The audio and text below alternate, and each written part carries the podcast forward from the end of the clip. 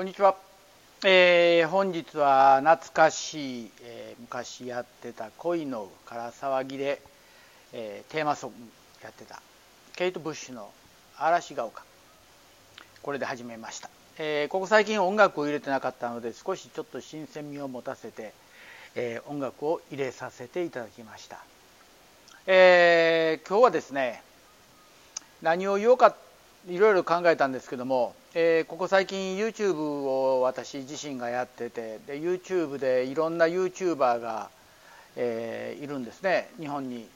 でその YouTuber の中で、まあ、特に僕が驚いたのが陸上競技だけでもいっぱいいるということなんですよね。でなんでしょうねその陸上って入れるだけで YouTube にいっぱい出てくるんですよ。であとこの陸上っていうのを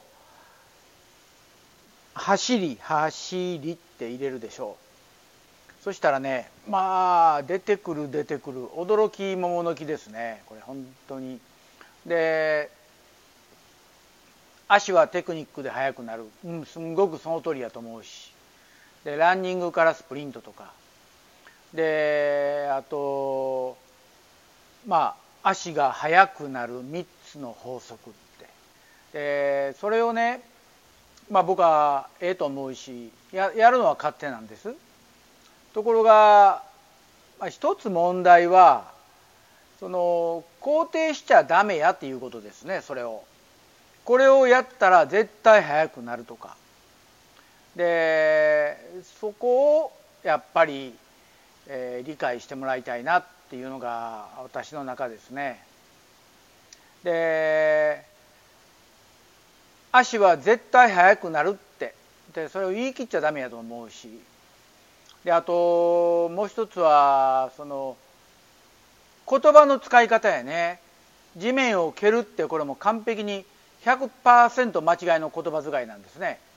地面を蹴っちゃ絶対速くならないんですよ。地面っていうのは押すもんであって。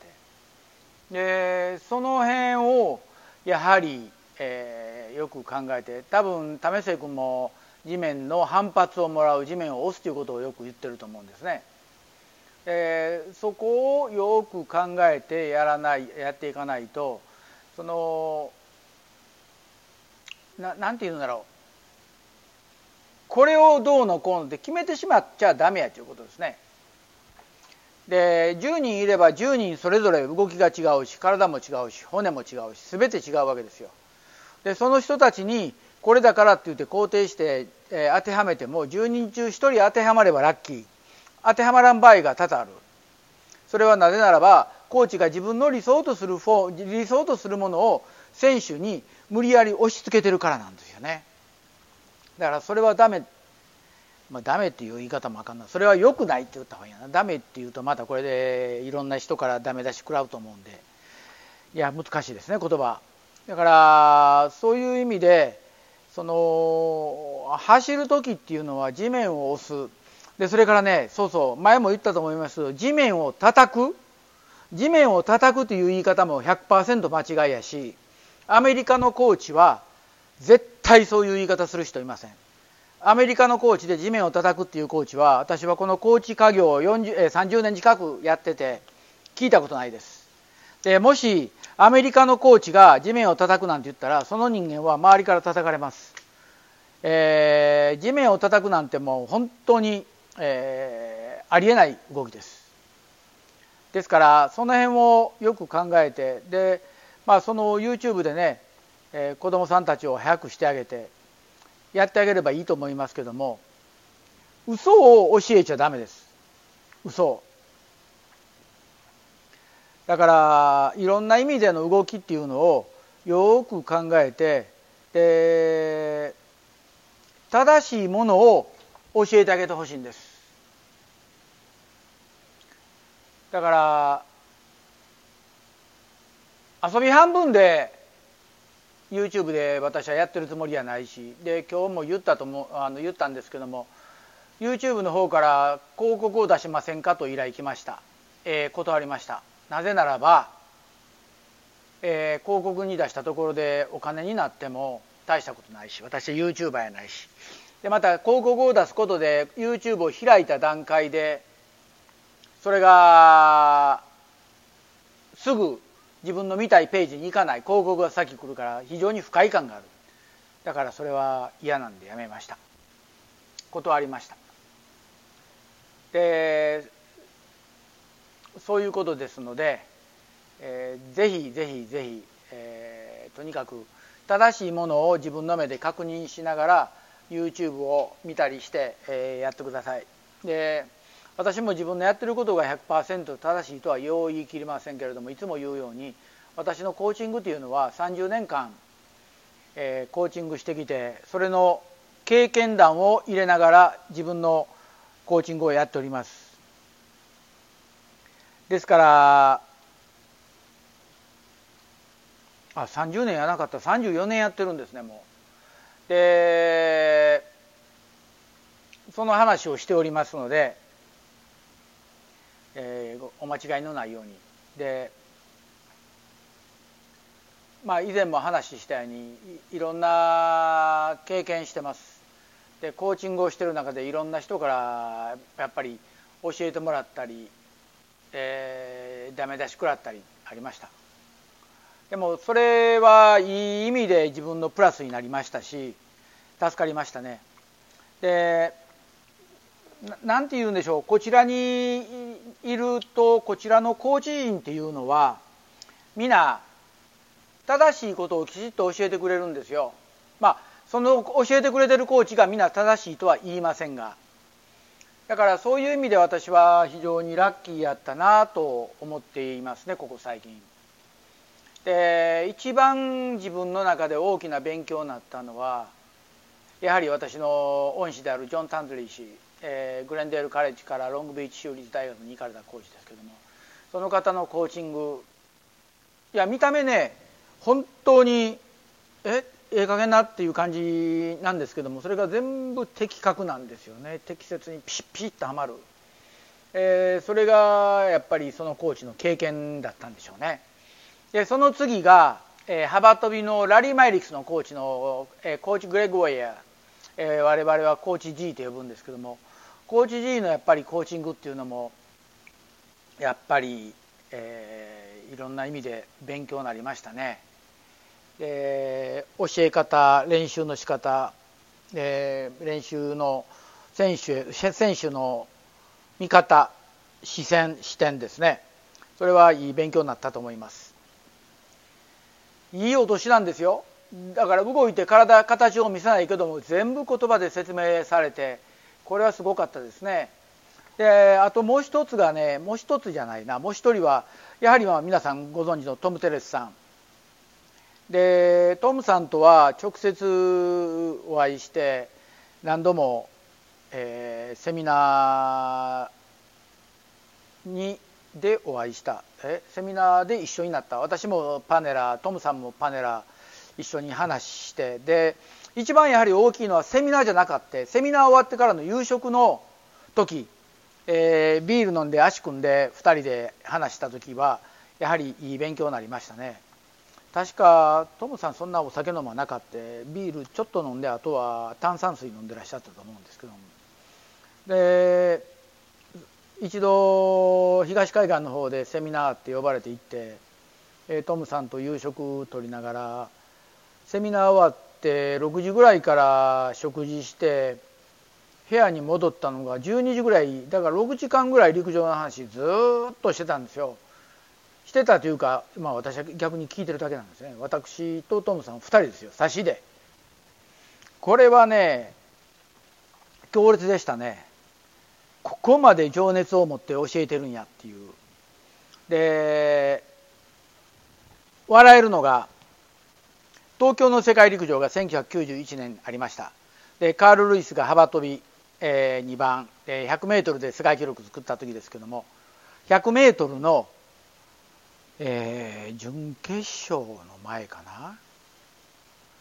あ確か準決勝の前だと思いますけどもカール・ルイスがウォーミングアップトラックでウォーミングアップしてる。もうとにかく周りはピリピリピリピリしてトムさん曰くその時俺もカールに近づけんかったってあれほどピリピリしたカールを初めて見たと。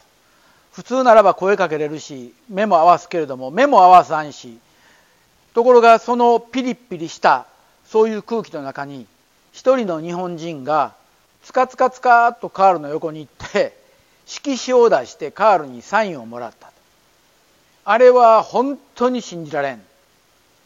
で後に分かったのがそれは現日本大学の学部長をやってらっしゃる小山雄三先生なんですね。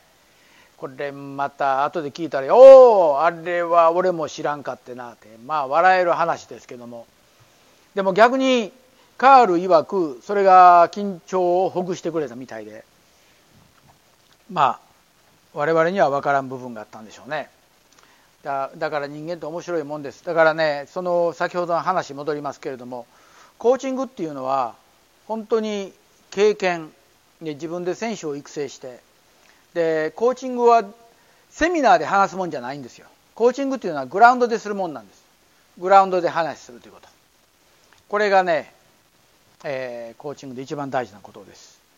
でセミナーで話してでどうのこうの。で学校のグラウンドで話して、まあ、それはそれでいいか分からんけれどもやはり一選手をきちっと教えるっていうそれが大事ですね、まあ、そんなことでコーチングなんですけどね。ここでちょっと話を変えますけども実は昨日の夜私夕食にくるみご飯作ったんです、えー、栗ご飯があるんだったらくるみもいいやろと思って通常栗ご飯というのは栗ぐらいしか入れなくて味はつけないんですけどもあまりそっけないんで、えー、炊き込みご飯ぐらいの薄味の、えー、お醤油みりんかつおだしを入れてでそこにくるみを少し細かく砕いたものを入れてご飯を普通に炊きました、えー、水分は普通よりちょっと多めに入れて。でどんなもんかと思って食べたらこれね美味しいんです。非常に美味しかったです。くるみの食感噛んだ時のカリっていう感じ。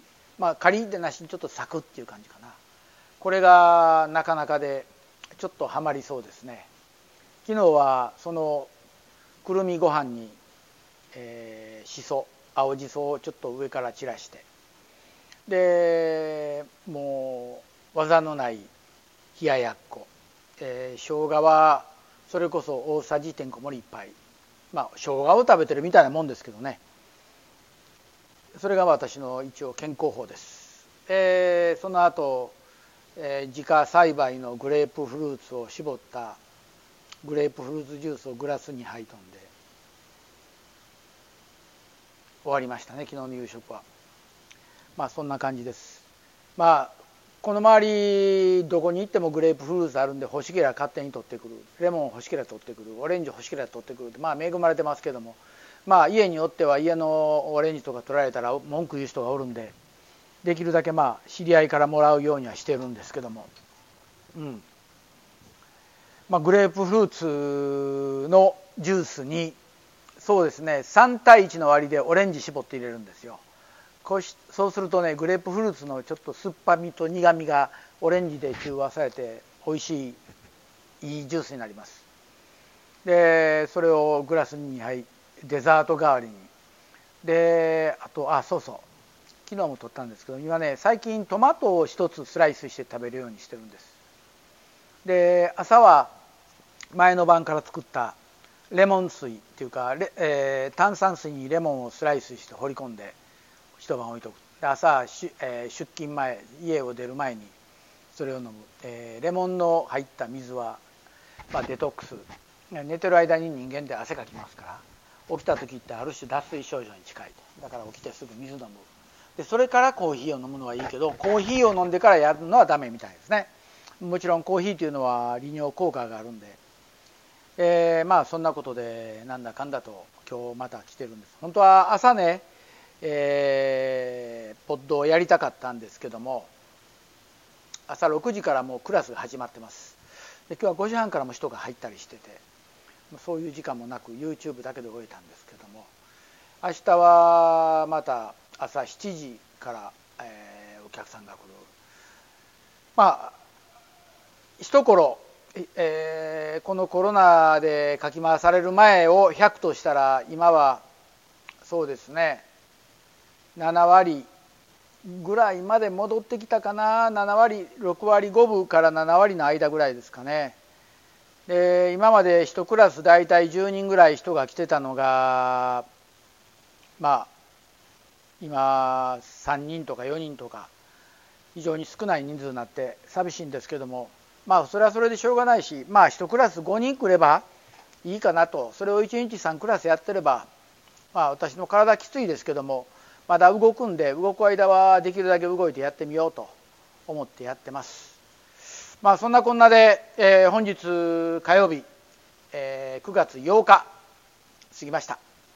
過ぎましたで入りました、えー、今現在私の息子のいるデンバーは雪が降っているようで、えー、今現在デンバーの気温は何度なってるんでしょうね。まあとにかくわけわからんデンバーですけども。ああ今現在デンバーは3度。昨日のこの時間デンバーは33度やったから気温差30度。で今現在雨雪。で3時午後3時を過ぎるとそれが雪に変わって今夜は、えー、オールナイトで雪が降って明日の朝まで約30センチの積雪が見込まれるということですね。まあ笑えますよね。昨日32度あってそれこそ30え昨日確か昼間32度やっていう息子言ってたんで。でそんなんですね。でもうその息子の双子の相方がおるフェニックスっていうところは、えー、現在37度。まあこの2人の気温差35度。下手すや37度。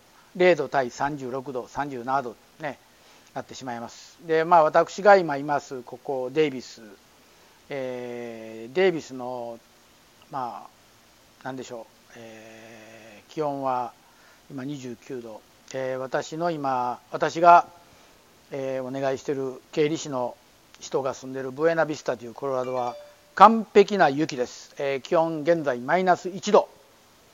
で明日も最高気温5度までしか上がりません。で木曜日になって11度になってで金曜日からドピーカンの晴れで気温は13度17度20度。で来週の火曜日には24度までまた上がってくる。もうむちゃくちゃですよ。本当に、えー、もう何でしょうこれ。地球温暖化現象でしょうね。でどこやのおバカさんは雪が降るのに温暖化はおかしいというおバカさんもいますけども。それはないんですね。まあ、え、そういう形で本日もまもなく半日が過ぎます。あと少し頑張ってみようと思います。ありがとうございました。